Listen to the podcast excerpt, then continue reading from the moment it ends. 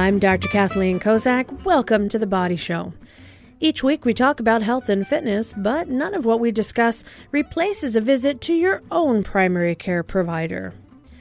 Cancers of the head and neck can be devastating, not only physically, but also emotionally, as their treatment often changes one's entire appearance to the world. How are these tumors found, and what can be done to treat them? Well, today in the studio we have Dr. Luca Vasali, ENT specialist, along with Dr. Huey Nguyen, oncology expert from Kaiser Permanente. We'll be taking your calls in just a few minutes at 941 3689 on Oahu, toll free from the neighbor islands 877 941 3689. First in medical news, don't have a stroke. But if you do, go to the emergency room as soon as possible. In the latest issue of the New England Journal of Medicine, those with symptoms of a TIA or transient ischemic attack or even a minor stroke treated within 24 hours of the onset of their symptoms did better with the combination of clopidogrel and aspirin. They did better than those who took just aspirin alone. Now, the risk of a major stroke occurring is elevated for up to 90 days after the initial event, and thus this is the prime time to prevent another brain attack. The use of both of these medications together was not associated with a higher risk of bleeding. If you're having any symptoms of slurred speech, weakness or numbness on one side of your body, facial drooping, or any signs of a stroke, get checked out as soon as possible. There are some ways to prevent this from getting worse. Speaking of aspirin, some studies have shown daily use can prevent colon cancer, but other studies have not shown the same finding. Why the difference? Well, the journal, the American Medical Association, may have the answer. There's different genetic mutations that can result in colon cancer. Some of these can be reduced by taking aspirin daily. Others are resistant and known as mutant cancer types. This might explain the difference in findings across studies. However, more research needs to be done to see if taking aspirin daily can statistically reduce cancer cases enough to provide the benefits over the risk of the complications of taking aspirin every single day. This Saturday, it's coming up. It's the reason why we're talking about this today. There's a free screening for head and neck cancers at Kaiser Permanente Mapunapuna Clinic, and we are looking at this Saturday from 8 to 12. It's going to be on the third floor, no charge. We're going to talk a little bit about these tumors in just a few minutes. If you want to go, this is open to Kaiser Permanente members and the general public. You do need to register, though. You can call 808 432 2260, and we will mention this again throughout the show. Head and neck cancers is our topic for today. Dr. Luca Vasali, ENT expert, along with Dr. Huey Nguyen, oncology expert. You're in the studio today. Thank you, gentlemen, for joining me today. Thanks for Thank having you. us. All right. Well, you know, we're talking about head and neck cancers, and and first off, how common are these? Are these common events, Dr. Nguyen? Um, I would say they're relatively common. I mean, if you look at all the cancers that get diagnosed in in an entire year, it makes up about three to five percent of all cancers, or about fifty thousand cases a year. Fifty thousand cases a year. Okay. Now in the U.S. In the United States. Okay. Now, uh, Dr. Luca, you're an ear, nose, and throat specialist. Why do we happen to call these particular cancers squamous cell? I mean, it's the particular way that we identify these cancers. What is it about them that makes them underfit into the category of squamous cell? And are you often the first person to identify it? Yes. Um, squamous cell, uh, is, the name is due to the fact that most of these cancers arise from the uh, moist lining of the mouth or throat or the voice box, and the lining – uh, the cell lining of these areas is a cell called squamous cell. Uh, it is the same cell as the lining as the skin. Uh, however, it's it's in the this we're talking about the wet, moist surface of the mouth, throat, and voice box. Now, not all of the head and neck cancers are squamous cells, uh, as we will talk about later. Uh, there are some that are uh, in the salivary glands or in the thyroid that are not necessarily squamous cells, but the large majority are. Now, when we talk about these squamous cells, like if somebody was looking in the mirror right now, okay, so so they're going to open their mouth and take a look in there. What might a typical squamous cell? We'll talk about squamous cell for now. What might a typical squamous cell cancer look like? Well, um, they, they, can assume many different shapes and colors and sizes. And so, like just about anything. Yes, uh, you, I would say that anything that looks uh, of an abnormal color, such as uh, white or red, or uh, um, if there is anything that is bleeding in the mouth, uh, anything that is un- enlarged, a lump in the mouth, or even a lump in the neck, all those will be abnormal signs. And this is a, an, an exam that a person can do routinely on their own. And if you think about it, it's one of the easiest areas to examine because somebody can just open their mouth and look inside and, and see if there is anything abnormal. Now, a lot of times, if you've never looked in your mouth before, uh, you may not really know what, you're looking at. Uh, but if anything is, is you know looking abnormal, I would recommend that you have either your dentist or your general practitioner take a look at it, and maybe something that is completely normal. But um, it is an, an, easy exam that a person can do on their own and check their mouth once in a while and, and make sure that there's nothing abnormal there. So you open up your mouth, you take a look, and Flashlight. you know, okay, so you want to get a light, yeah, and and you're looking in a mirror, and if you see you know, the mouth is generally red, but if you see an area that's darker in color, or if you see whitish stuff that just doesn't seem to come off, and, um, you know, what about people who see spots on their gums? I mean, is everything red something to be concerned about, or is it a good idea? Hey, I see some stuff I'm not sure of. You mentioned the dentist is a place Correct. to check it out. Yeah, most most uh, minor abnormalities would be um, not cancerous, and uh, you know the dentist exam every six months is a very good place to start. And I think you know seeing your dentist for just a re- regular checkup and having an exam of the mouth is very good. They'll usually take a look at the mouth and will also feel your neck for any lumps. And that's a, real, a place where we get a lot of patients refer from because they will find something abnormal. It may be benign, but they just send us a patient so we can examine and take a biopsy if necessary. All right. Well, Dr. Nguyen, who, who gets these types of cancers? Are there risk factors for people who might develop these? Uh, there are very well known risk factors for this. You know, traditionally it's been uh, smokers and uh, heavy drinkers. You know, the um, the risk goes up with the more smoking, and um, and the risk goes up with more drinking. And for patients that smoke and drink, it's kind of a multiplicative risk rather than an additive risk. Now, some people say, okay, are we just talking about smoking cigarettes? Is it cigars? Do we include chewing tobacco? All of these things, exposure as a risk? Uh, yes, yes, and yes. I think. Um, so don't do any of those. Don't really. do any of those okay. things. But it is interesting. You know, we do know that, and Dr. Vasali could speak to this. We do know that people who smoke smoke pipes or tobacco typically can get uh, the cancers in a different place than say people who chew tobacco, where frequently it's more in the, the beginning, the, the front part of the mouth. Okay, Dr. Luca, what are what would be that difference if somebody has a strong smoking history and they're smoking cigarettes versus someone who's chewing tobacco? Where location wise would there be a difference? Chewing tobacco will be mostly in the oral cavity, which will be the mouth, essentially the tongue, the roof of the mouth, the floor of the mouth, and the cheeks. Um, somebody that smokes, uh, whether inhale smoke or tobacco or pipe, uh, even the people that smoke uh, c- cigars uh, or pipe, they do inhale some of that smoke.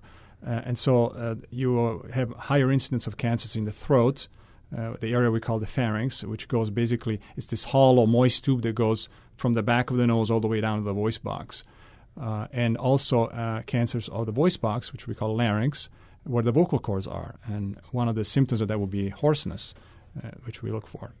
So, a change, if somebody were to say, you know, Auntie used to have a clear voice and now she sounds kind of hoarse, and I know she smokes a lot, that might be a sign of getting something checked out. Not necessarily that she's in trouble, but if you notice that change in the caliber of your voice, if you happen to do some of those recreational activities like smoking or drinking on a regular basis, vo- vocal quality could be a sign of concern. That is correct. And so we talked about the possible signs uh, of cancer to look for. One of them is, uh, like you said, lumps in the mouth, but also the other ones would be hoarseness or uh, constant sore throat that doesn't clear for over two weeks. Uh, and one that is uh, not known by a lot of patients, but it's very important to, to remember is pain in the ear that doesn't go away in two weeks or a fullness in the ear. The reason for that, that a lot of the nerves that um, are in the throat also innervate the ear. So it's not uncommon for us to see patients that have had persistent ear pain for three to four weeks or even longer and have absolutely a normal ear exam, but they actually have a tumor in their throat, which is causing the ear pain, and that's the only presenting symptom of that tumor. So, ear pain that doesn't go away over a period of three to four weeks, is uh, something that is uh, a warning sign and needs to be checked. And so you would go see your regular your regular provider and they might look in your ear and you know they don't see anything wrong with your ear you're still having troubles would hearing loss be another sign or not necessarily Yes, uh, that can also be a, another sign. And the reason for that, there is an area of the throat called the nasopharynx. And basically, this is the area that is uh, um, the back part of the nose where the throat starts. And um, that area has a tube called the eustachian tube. That tube goes directly to the ear, and it's the tube that allows us to clear the ear when we go on a plane. Uh, so, if there is a tumor in that area, it can block that eustachian tube, and the blockage of the tube can cause actually fluid buildup in the ear, which causes hearing loss. So, we'll see sometimes patients with uh, persistent hearing loss, fluid in their ear, and otherwise normal exams. To be able to examine this area of their nasopharynx, though it's a little bit more of a uh, exam that involves a visit to the, a doctor like me, and uh, it would not necessarily be seen on a screening exam. So if we see something like fluid in the middle ear, then we would perform a more thorough exam in the office to examine that area specifically. So if you have hearing loss and you've had your hearing checked and there is a problem, and you're out of the range for which this would be possible. I mean, I would think if you are in your 70s, 80s, or 90s and you notice a gradual hearing loss, that's one thing. If you're in your 30s, 40s, or 50s and you notice some pretty significant hearing loss and you don't have exposure to things that would cause that, that might be a sign of concern. Talk with your doc. They will examine your ears, potentially send you to see a specialist, and you'll discover some more. Correct. I also want to add to that that uh, we're talking about a one-sided hearing loss. So usually this will happen just in one ear. So the key there is that if you have a persistent hearing loss just in one ear, and um, that's a little bit more concerning. Uh, the, the, so if you notice hearing loss in both of your ears, you go, what, what, no matter where you put Right. your head, hey, that's probably both ears. But if you definitely notice a difference, that's a sign of concern. Yes. Okay. Uh, you know, uh, Dr. Dr. Nguyen, HPV, there's a lot about HPV these days. And there are some concerns about viruses that could potentially be carcinogenic. And HPV is one of them, maybe EBV, Epstein Barr virus, human papillomavirus. Uh, tell me a little bit about how these viruses actually relate to developing a cancer. That's actually a, a great question. You know, we don't fully understand this as well, but what we do know is that um, viruses such as the human papillomavirus, the HPV virus that you mentioned, have been implicated in in several cancers. Kind of the most famous example is um, H, uh, HPV-driven cervical cancer, where it's uh, found in virtually um, the vast majority of cervical cancers. It's also the same virus that causes genital warts. Um, you know, what we believe is that uh, certain proteins within the virus itself uh, causes changes in the cells that turn off what we call tumor suppressor genes, or genes that uh, are in all of our cells that whose role it is to survey and suppress um, the transition to into a cancer cell. So when you knock those out, or when the virus knocks those out, um, the risk for transformation into a cancer is increased. You know, over the last several years, we've seen a market increase in the number of HPV uh, related head and neck cancers too, uh, kind of on par with what you know with um, what we've seen, you know, driving cervical cancers. Um, these cancers tend to be more in the what we call the oropharynx, uh, the front of the mouth, the, the base of the tongue, less so kind of in the larynx. And you know what distinguishes these patients is that they are less likely to have the traditional risk factors like the smoking and the drinking. Um, the other thing that kind of distinguishes these patients is that for whatever reason, their type of head and neck cancer typically responds uh, better to therapy and has a much better prognosis than kind of what we've considered run of the mill um, head and neck cancer is associated with smoking and drinking. I'm Dr. Kathleen Kozak. You're listening to The Body Show. We have got Dr. Luca Vaselli, ENT specialist, along with Dr. Huey Nguyen, oncology expert from Kaiser Permanente. We're talking about cancers of the head and neck. If you've ever had one or know someone who does, you can share your experience. Join us today at 941 3689. Toll free Neighbor Islands 877 941 3689. Now, Dr. Nguyen, we talked about human papillomavirus or HPV associated cancers, there is a vaccine that is given to prevent the types of HPV associated with cervical cancer. Might that also help people with with cancers of the head and neck, or is it a different strain?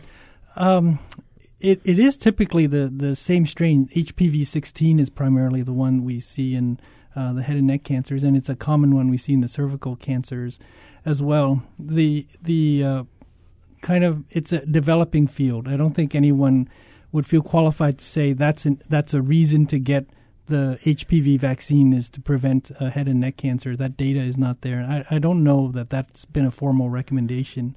Um, you know, primarily that that vaccine is used for the uh, uh, prevention of cervical cancer in girls and you know the prevention of genital warts in boys and girls.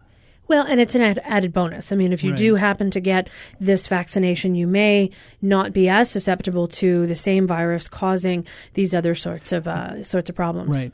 Theoretically, it, it makes a lot of sense. It uh, it's a very rational approach to go, and I think um, you know my guess would be that ongoing research is going to validate that. Okay, we have a caller on the line. We have Laurie from Kailua. Laurie, welcome to the Body Show. Hello. Hello, Lori. Can you hear us? Yep. Thank you for for taking my call. Thanks for Um, calling. I, I have kind of a two twofold question. Okay. My husband used to uh, dip tobacco and quit, so I want to know if he's still at risk for developing um, mouth or throat cancer. And then the second part of it is he started chewing Nicorette gum, so I want to know what difference that makes and whether that also can cause cancer. Good question. So he was actually using chewing tobacco. How many years do you know? Oh, for at least ten years. Okay. And so you got him to quit, or he quit on his own, which is excellent. Mm-hmm. And so now he's chewing Nicorette gum, and you're wondering does Nicorette gum also put him at risk for developing cancer? Right. Excellent question, Lori. I'm sure you are not alone in people who wonder out there. Now, first of all, you know, Dr. Luca, we've got Lori's husband. Hey, he was doing the whole chewing tobacco thing. Is he at risk? And, you know, sometimes we talk about if you're a smoker, how long are you at risk? Because we say that if you stop smoking, sometimes that helps you to reduce your risk of cancer immediately. Here's somebody chewing tobacco. What what sort of risk does somebody have if they've done this for about 10 years? Okay, First of all, congratulations to him for stopping that. Absolutely, yeah. Um, the um, the studies are not out to know really how long of a period of time um, uh, you know it, it takes to to decrease the incidence of cancer in these kind of patients. Uh, but the incidence, we know the incidence decreases yearly uh, with the time that that is passed since he stopped uh, using the uh, tobacco. Um, so surveillance is very important in these patients. So in other words, if he stopped, we say two years ago, When 10 years oh, ago. 10 years ago, great. Uh, Did he stop? I'm sorry, Lori. Ten years ago. No, no, he, he was smo- he was chewing for ten years, and he he recently quit, but then Okay. has been chewing that Nicorette gum. okay, so this is a recent quit. Excellent. Yeah. Still excellent that he did it.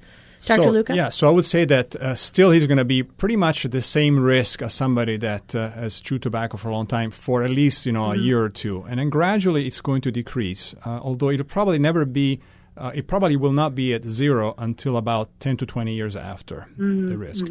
Um, and uh, mind you, that these these cancers, as Dr. Nguyen uh, mentioned, uh, occur more commonly in smokers, drinkers, and chewers of tobacco, but they can also be found in patients that do not do any of that and so um, they can occur in the general population. So uh, I think it's always good to be aware of the possibility of that happening. But certainly in this case, uh, you know, uh, a little higher risk for a few more years. Okay, and Nicorette gum. Dr. Nguyen, Dr. Vaselli, anybody? I mean, to me, Nicorette gum, hey, listen, there's so many toxins in cigarettes and chewing tobacco. The toxins are what causes the tumors, cancers, etc. What makes it addictive is the nicotine, but the nicotine isn't what causes the cancer. The nicotine is what makes you crave it. So in general, nicotine gum, if you have to pick your poison, much better than hmm. smoking or chewing. On the other hand, there are some other cardiovascular effects on your heart and on your blood pressure that you want to be careful with. But if you've got to pick which is the lesser of two evils, I'm going to say Nicorette gum, definitely. Are you there, Lori? Yep. All right. So encourage him. He did a great job by quitting the chew. And if he has to chew the Nicorette gum for as long as he has to, to stay off of the chewing tobacco, but doesn't necessarily mean that he wants to use that forever. Okay. Well, very helpful information that I'm going to pass along. So thank you very much. Good. Well, thanks for calling us today, Lori. I'm Dr. Kathleen Kozak here in the studio with my experts today. We have Dr. Luca Vaselli, ENT specialist, along with Dr. Huey Nguyen, oncology expert from Kaiser Permanente. When we come back, we're going to talk some more about head and neck cancers, how you can check to see if you have one, and what you should do if you're worried about developing one of those, because some of those things that some of us do in our lifestyle, smoking or drinking, are things that maybe we want to quit. You can join us at 941 3689, toll free Neighbor Islands, 877 941 3689. We'll be right back after this quick break. Stay with us.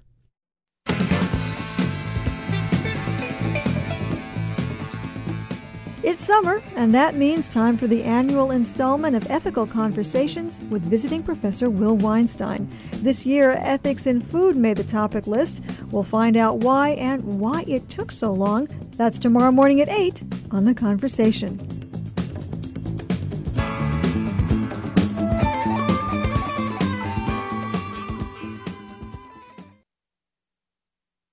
On New Letters on the Air, poet Valzhina Mort talks about how growing up in Belarus inspired imagery of movement, migration, and the exiled body. Eastern Europe is a territory where people had to move not because they chose to, but because they were forced. Listen to Valzhina Mort, who reads from her book Collected Body, next time on New Letters on the Air.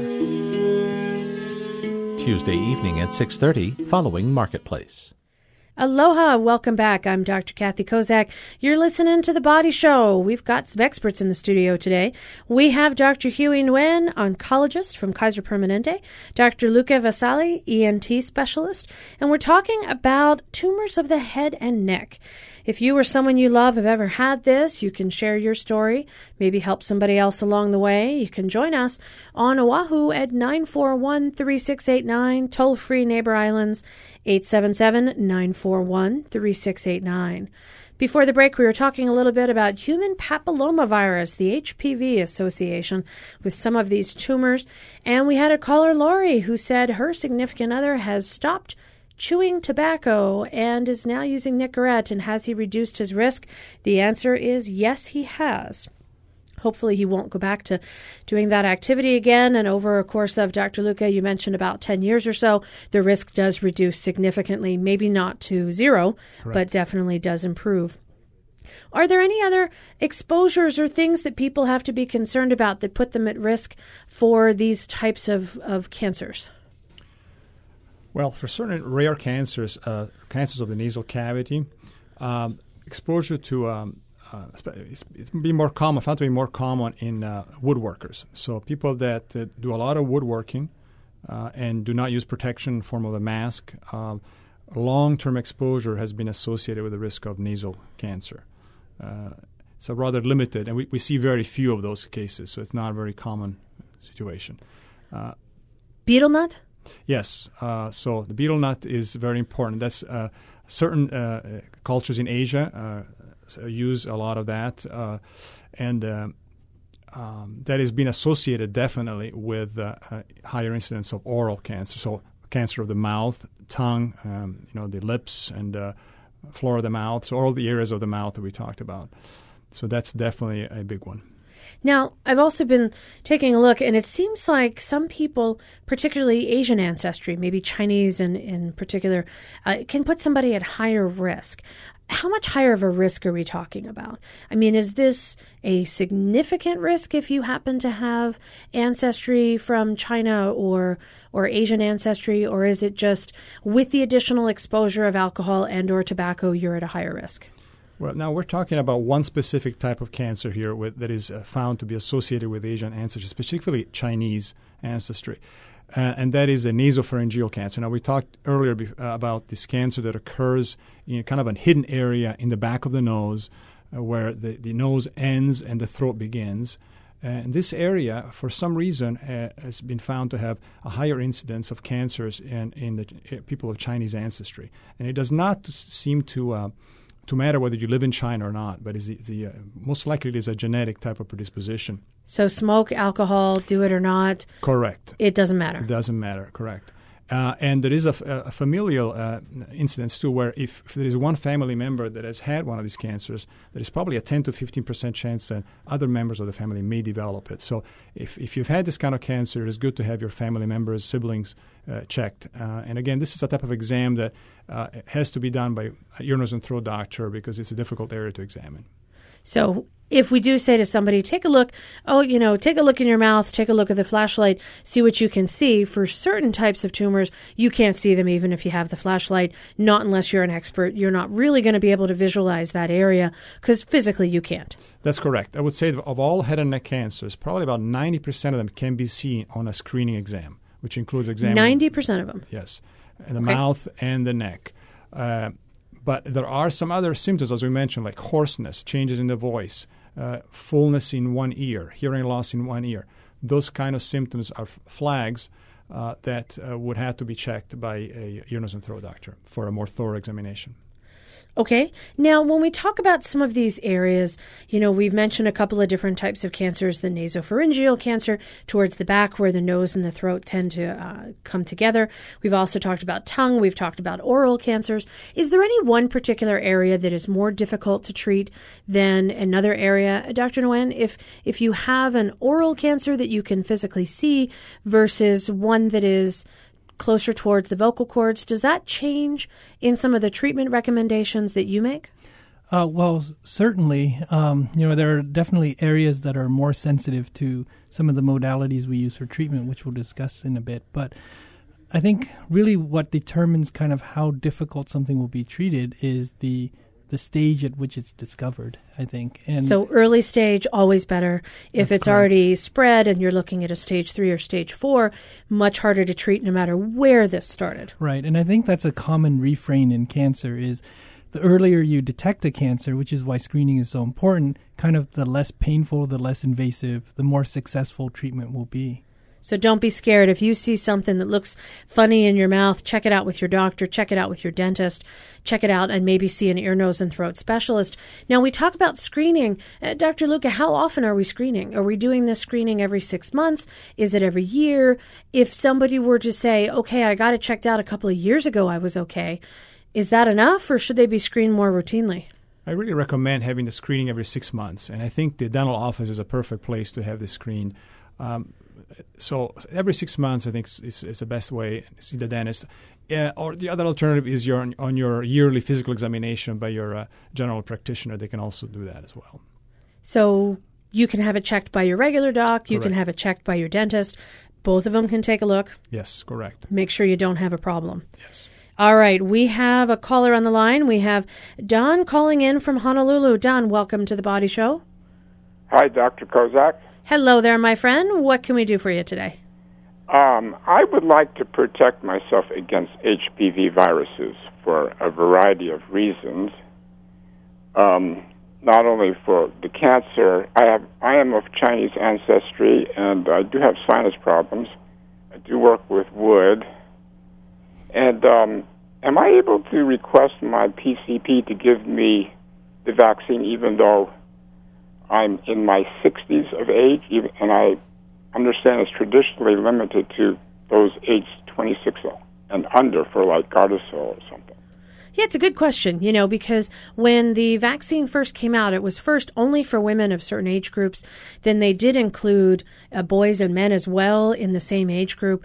And they are doing some studies to look to see should we extend this vaccination. But because most of the studies have shown that it reduces the incidence of cervical cancer and genital warts, although, you know, Dr. Nguyen, you made the, the, the comment that it seems common sense, you could also reduce your risk of nasopharyngeal carcinoma associated with HPV if you had immunity, if you've already been exposed to it, or if you haven't, but it's not been studied, what would you say to someone like Don? That's a very, very difficult question. I mean, he's got the other risks. We're talking about the Chinese ancestry. We're talking about the woodworking. It's in that area, Dr. Luca, that you said you can't really check out yourself It'd be difficult to do if you have no symptoms and you're not having the things you mentioned the hoarseness, the plugging in an ear, the loss of hearing on one side. What do we tell somebody like this? Well, I think one of the um, one of the one of the reasons for why the age range exists for the, the HPV vaccination is that, you know, as we um, grow older, have more experiences in life, um, have sexual partners, um, our exposure to HPV becomes fairly universal after a certain point. And so the vaccine was kind of targeted for patients who, you know, may have not gotten to that stage in their lives yet and then thus could protect themselves before they had these exposures. You so know, if you have the virus exposure from any source, once you're exposed, you're exposed. that's correct. So even if your exposure is not necessarily associated with the nasopharynx or The the, head and neck, right. you've still been exposed. that's correct. You know, it's almost like, you know, the cat's out of the bag. We're not necessarily able to provide immunity to something if it's already caused an infection. That's that's correct. Okay. and, and that, you know, and that's you know why the age of twenty six. I mean, that's kind of a fairly arbitrary number, but it, it you know it had to be drawn somewhere. Okay. Now, Dr. Luca, and somebody who says, hey, I don't have symptoms, but I do have Chinese ancestry. Maybe I don't know my family, so I can't say if there's a family history of risk. I do work with wood. I don't smoke. I don't drink. How do we assess somebody's risks? Is this the type of person that, if you develop symptoms, get checked out by a specialist? Would someone like this benefit from some of the screening that we've talked about? Yeah, I think it would definitely uh, benefit from some of the screening. Um, first of all, I would like to reassure the guests that um, the you know nasal and nasopharyngeal cancers are very rare, even in people of Chinese ancestry. So there's they're, they're probably more rare than oral cancers or the other types of head and neck cancers we're talking about now. So we're, so um, So the chances statistically are uh, low. very small. However, Okay. uh, it certainly needs to be aware that what the symptoms are: a persistent hearing loss, uh, nasal congestion, trouble breathing through the nose, those kind of things certainly need to be checked out. But I definitely recommend that you have a screening test, and then we can also examine some of the sim- talk about some of the symptoms that he's having. And if he's particularly concerned. Um, and, and once we have a more more thorough checkup, I think having a once in a, a complete checkup at and throat doctor, where we look at the nasopharynx, we look at the nasal cavities with fiber optic endoscopes, and we reassure him that there is nothing wrong, um, it would be a good idea. All right, done. So we have some information for you. Now, it just so happens this Saturday, 8 to 12, Mapunapuna Clinic, third floor at Kaiser Permanente. This is for members, non members, open to the general public. You can actually get screened, painless, takes about 10 minutes. There are some ear, nose, and throat and oncology experts who are going to be there. And if this is something you want to do, let me give you a phone number. Are you ready? Uh, I have another question. Would would the PCP categorically reject my request for a vaccination if the vaccination is not harmful? Well, it's an interesting question. You know, I think insurance wouldn't cover for it. So does that mean that you should or shouldn't do it? Not necessarily. If it's not FDA approved to get for what you'd like to get it for, you may have some issues because when we do vary from FDA regulations and we use things what we call off label, there may be some complications or potential side effects to that that we're unaware of or unable to predict. Um, but certainly, if it's something that you feel that inclined to do and you are willing to put through the payment for it, and if the clinic that has that particular vaccination is willing to administer it, again, knowing that this is off label, off of FDA recommended guidelines, then it's not unreasonable that you could go ahead and get the vaccine.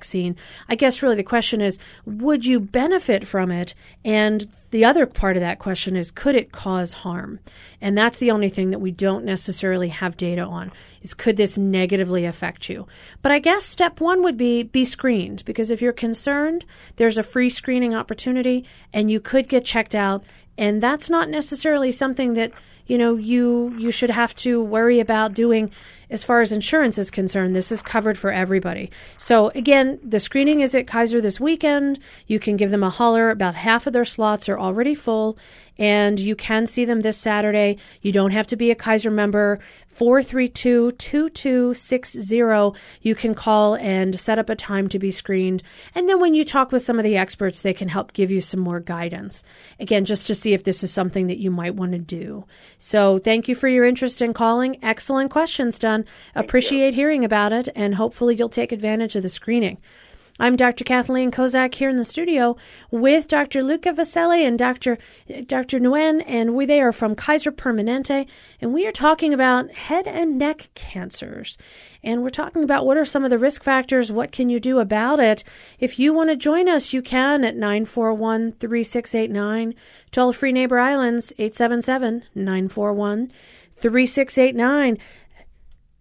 Dr. Nguyen, tell me, when we talk about some of these sorts of cancers, what are some of the treatments? I know that we've we've we've touched on this a little bit, but when we talk about treating it, I realize different stages are treated different ways. Once someone has identified they have something unusual, and maybe Dr. Luca, they see you and you agree it's something unusual. Often the next step would be a biopsy. Correct. And if you determine that they do have some cancer cells present, I assume you would do a surgery to remove all those cells if possible.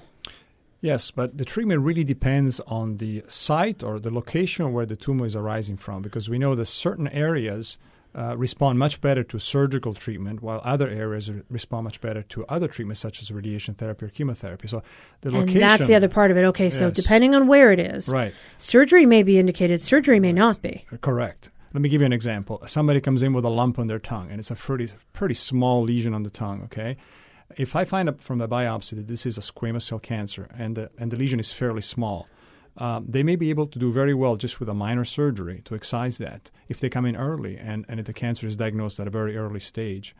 Uh, while on the other hand, if somebody has a cancer in the nasopharynx, uh, we never do surgery for that because that responds very well to chemotherapy and radiation therapy. Uh, and also, it's a very difficult area to access with surgery, which would uh, cause a lot of morbidity uh, and dysfunction if we were to do surgery in that area. But fortunately, that area responds very well to other treatments. And there are areas where you may not want to do surgery. For instance, the voice box. You know, And would that be an area that might respond more to chemotherapy or radiation? Th- that's correct. You know, typically, uh, you know, if you were to generalize, you know, very very early cancers can be treated kind of with one modality, surgery or radiation. You know, for patients who present with more advanced disease, uh, perhaps uh, with uh, having the cancer spread to the lymph nodes in their neck, perhaps um, it becomes a, a very kind of a, a very multimodality treatment. Uh, uh, we typically use a combination of chemotherapy and radiation. Um, we require multiple specialties to be involved, including um, the gastroenterologist to sometimes put in a, a feeding tube during the treatment. Um, we speech therapists during the treatment, the radiation doctors, the chemo doctors, the nurses. So this is really a team approach. It it is. It is. I would say of virtually all the cancers we take care of, it is probably the most kind of team project um, that that we do. And you mentioned that you might even have somebody who has to have a feeding tube placed temporarily. Is that because some of the treatments, radiation or otherwise, might affect their ability to swallow? Uh, that's correct. You know, for someone who, um, for instance, say has a cancer in their voice box, um, you know, and the treatment prescribed would be daily radiation for, let's say, six weeks.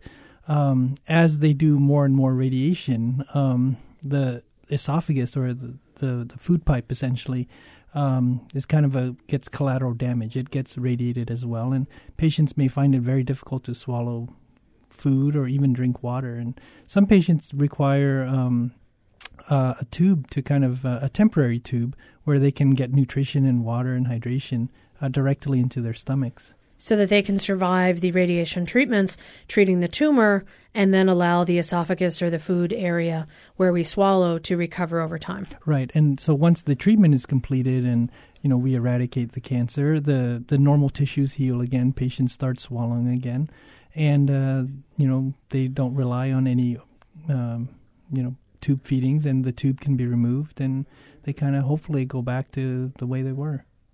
All right, I'm Dr. Kathleen Kozak here in the studio. We're talking about head and neck cancers. We have Dr. Luca Vasali, ENT specialist, along with Dr. Huey Nguyen, oncology expert from Kaiser Permanente. When we come back, we're going to talk a little bit more about this team approach and also about what risks might occur later if you survive the first episode. Are you going to get another one? You can join our conversation at 941 3689. Toll free Neighbor Islands 877 941 3689. We'll be right back after this quick break. Stay with us. I really like Hawaii Public Radio. I listen to both stations because I feel enriched every time I listen, and I feel like it's never a waste of time. There's always something useful. Uh, sometimes I'll find that when the reception is going out, when I'm on the North Shore, I'll turn on the side of the road and stop driving and just listen because the program is so useful. Member supported Hawaii Public Radio. Radio with vision. Listen and see. Times are still tough, money's still tight. So, what do you do? If you go for rental assistance, you go to try to apply for utility assistance or anything, they tell you, we don't have any money. Go to your local churches. I'm Kai Ryssdal. Poverty, unemployment, and a higher power next time on Marketplace from APM. This evening at 6, following The Body Show. Aloha! Welcome back to the Body Show. This is Dr. Kathy Kozak on the phone, on the on the airwaves here, talking with some guests that are here in the studio, and we have some callers on the line.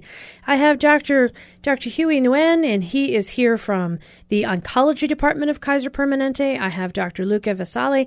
He is here from the Otolaryngology. I like to call it ENT, so I don't have my tongue twister there. Department uh, of Kaiser Permanente. And we've got you listening in. And if you want to join us, you can. I got a number 941 3689, toll free Neighbor Islands 877 941 3689. We're talking about head and neck tumors. We're talking about things you don't want to get. But if you do, what can we do about them? And again, as always with cancer, the sooner you find it, the better get it taken care of, and then it won't hopefully cause more troubles later. We've got a couple of callers on the line. We've got Mike from Kona. Mike, welcome to the Body Show. Yeah, good afternoon. good afternoon. My my um, uh, question may be a little bit offbeat because I don't know how many uh, you know people in Hawaii are in, involved with this, but it has to do with the chewing of betel nut and uh, mouth cancers. I lived in Micronesia for over 25 years, and for about half of that time, I was chewing betel nut quite regularly. And um, like your earlier caller about stopping um, uh, chewing tobacco, it's kind of the same thing. Whether there's any, uh, you know, there's heightened risk. I know in the past, and my dental hygienist used to go nuts when she had to clean my teeth. But there are a lot of Micronesian immigrants here now, and uh, a lot of them are chewing betel nut. I don't know if you guys ever have seen it or pay attention, but it's readily available in most places.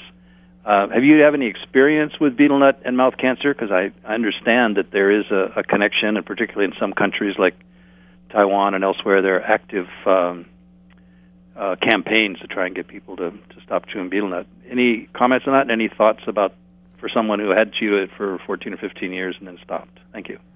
Good question, Mike. We did talk a little bit about betel nut. It is an increased risk for oral cancers. Certainly, if you can stop, don't do it because it is a risk that can cause some problems in the mouth. Same with chewing tobacco. Dr. Luca, you mentioned that sometimes, depending on how you're getting the exposure to what it is you're chewing, in this case, betel nut as opposed to chewing tobacco or something else, that may determine the location of the problem. That's correct. So betel nut, as we mentioned earlier, is uh, been ex- has been linked with uh, ins- higher incidence of ca- cancer of the mouth in general, the oral cavity, so tongue, the moist lining of the of the lips, uh, the uh, gums, as well as the what we call the buccal mucosa, which is basically the, the wet lining of the mouth and the cheeks. Um, and so, yes, uh, very similar to chewing tobacco. So, um, you know, the the risk is probably increased for several years after you stop that. Uh, uh, habit. So certainly surveillance, uh, routine examination by the dentist are very important, probably even every three months in those cases uh, until several years have elapsed from the last time you have used them. That's Uh, betel nut. So, so if uh, about five or ten years elapsed, dental hygienist no longer wants to get on Mike for his teeth cleaning. Everything looks good. Everything seems good. Mike could take a look in his own mouth, monitor everything, get used to and familiar with what it looks like, and he he could actually, Mike, you could be the person who identifies something looking unusual or feeling weird when you touch it with your tongue that might not be so obvious but if it's been quite a few years since you've had that exposure, luckily your risk is reduced. Okay, very good. Thank you very much. All right, great, great question, Mike, because we do have a lot of folks who do enjoy the betel nuts. And if there's a way to stop it and it is associated with cancer, always a good idea. All right, we've got another caller. We've got Bob from Hawaii Kai. Bob, welcome to the Body Show. Uh, aloha. Aloha. Uh, um, yeah, 20 years ago, I was diagnosed with uh, unknown primary of head and neck uh, squamous cell, and they did a radical neck section, and a year later, uh, I, I got it uh, back, and they uh, gave me 90 days of radiation, and it, that was pretty heavy. But I'm just wondering. Um, again, this is 20 years later. Uh, what do I have to look forward to from that? I'm, I'm 76 now, so it's but in total good health. I, I guess, and and doctors tell me I'm pretty pretty much in the clear at this point. Bob, you're awesome. 20 Yeah, it- years it- ago. It's amazing. I had the best uh, treatment up at Queens. Dr. John Lederer, fantastic. And he's still, I think he's still in practice, still curing Yeah, people, saving lives. Absolutely. now, and when I introduce him as uh, one of my best friends, he always looks at me and says, "Hey, I took your saliva glands, your hearing, I mean your taste buds." He took all this stuff, Can you call but me your best friend? So yeah, there you know, you're still around 20 years later. That's it. Great question. And That's you, you're one of those folks, you know, I mean, this happened two decades ago. exactly. Are you going to have another recurrence? You had it not once, you had it twice. You had extensive treatment done for it, and you're 76 in good health. For, for yeah. somebody like this, Dr. Luca, I'd say, hey, you're awesome, Bob. Enjoy your life. Don't even think it's coming back. You can't change anything if it does, but be happy that you've done so well. What would your thoughts be? Yes, um, I totally agree. I think I think you're pretty much cured of the original disease that you had. Um, and I just have a question for you. Do you um, do you smoke, or did you used to smoke? Well, yeah, I smoked, uh, uh, be, you know, before I got the cancer, and fortunately, I stopped it when I was forty.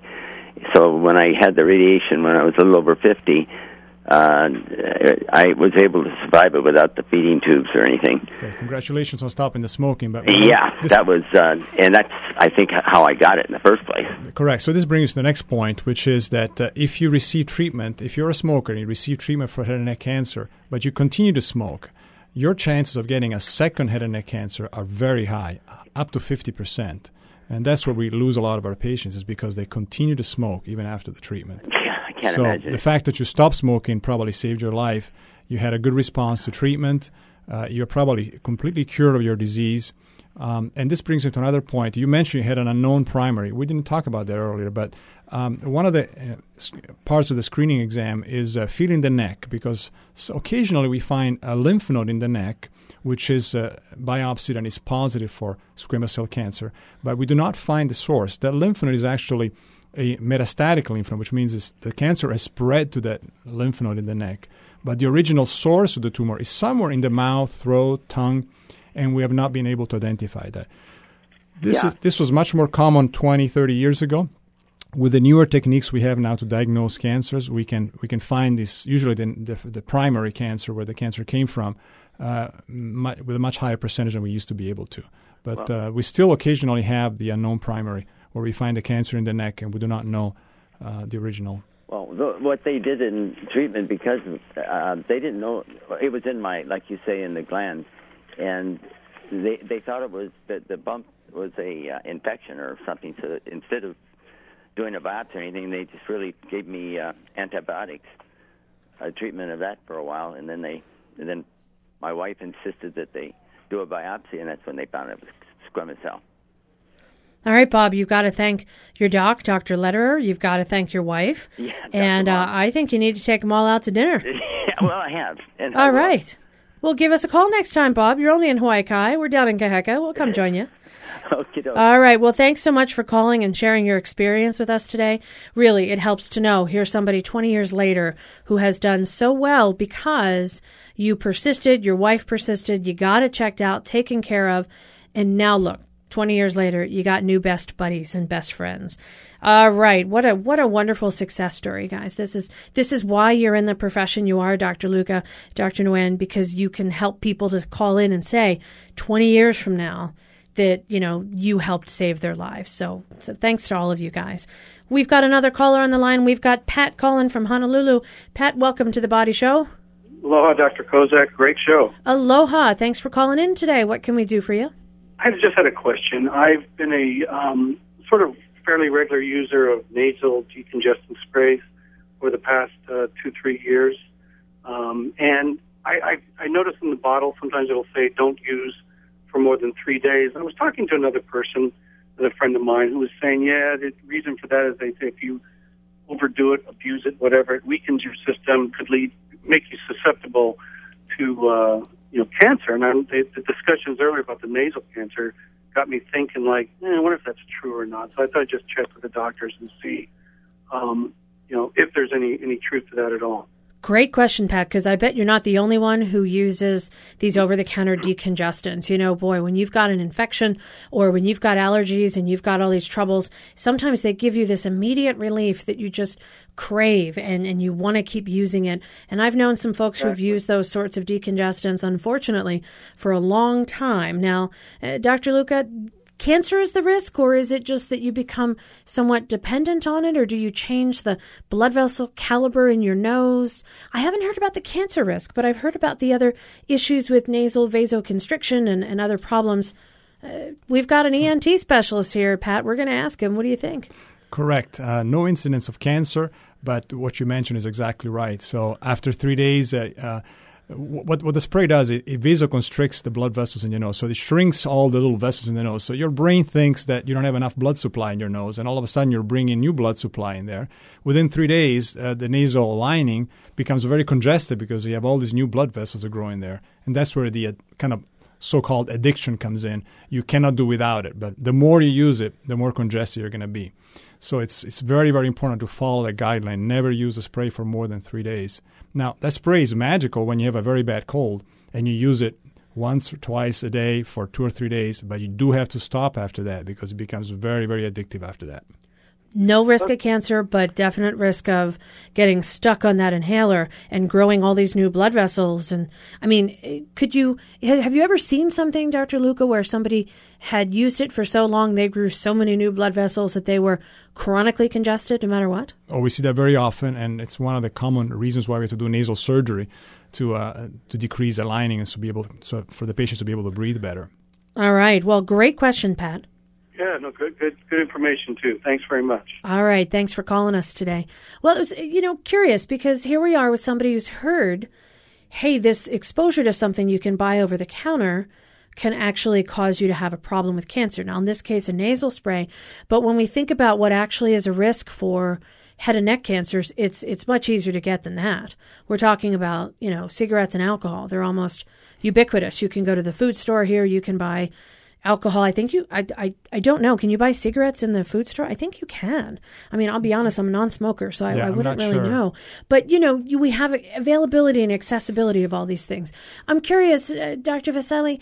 A couple of uh, months back, maybe a year or so, the FDA was thinking of putting these really wonderful, disgusting pictures on cigarettes of of tumors that people can get and uh, destruction of their mouth and stomas and all these sorts of things.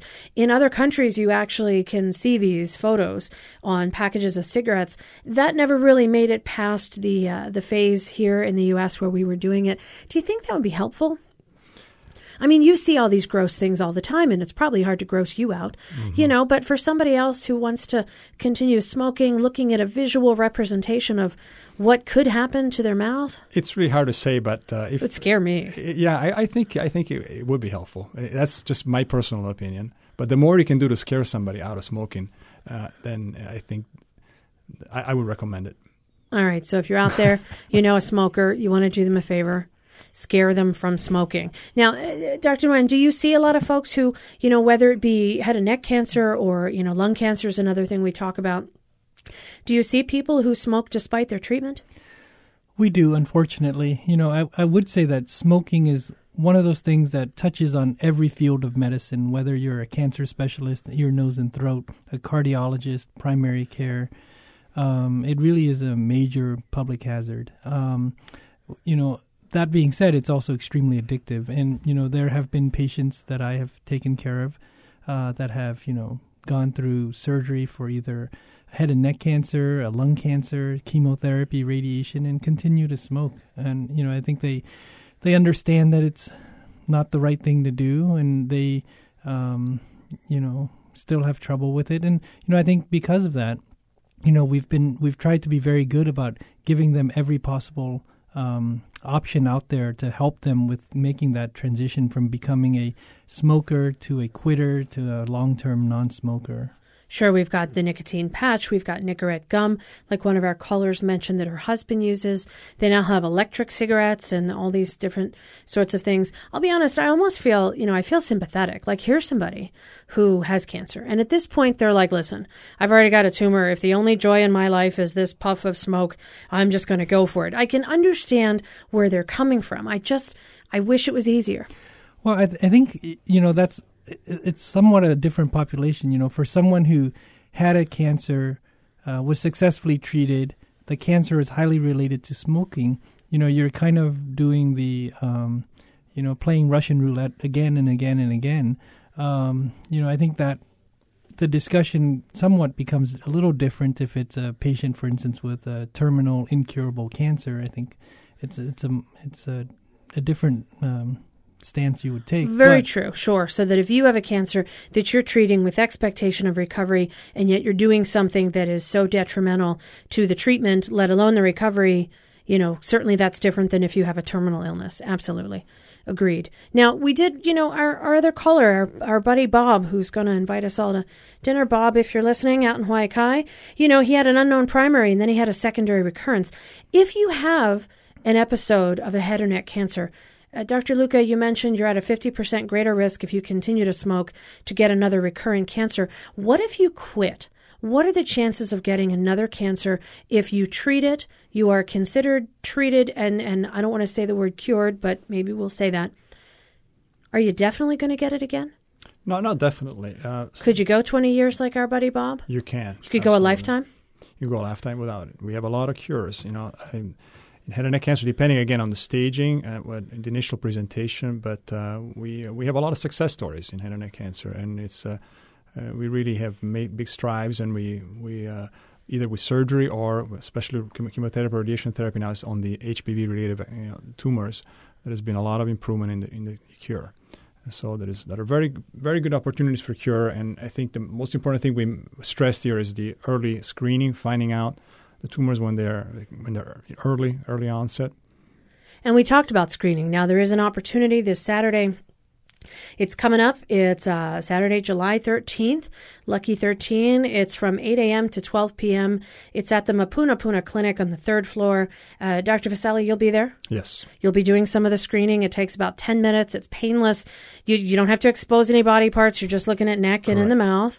Um, it's about half full. So if you're interested, it is at Kaiser, but it doesn't have to be done just for Kaiser members. The general public is invited. And you can go there, register just to let them know you're going to be showing up. It is on Oahu. It is at 808 432 2260. Dr. Nguyen, one of your colleagues, is going to be there as well. Oncologist?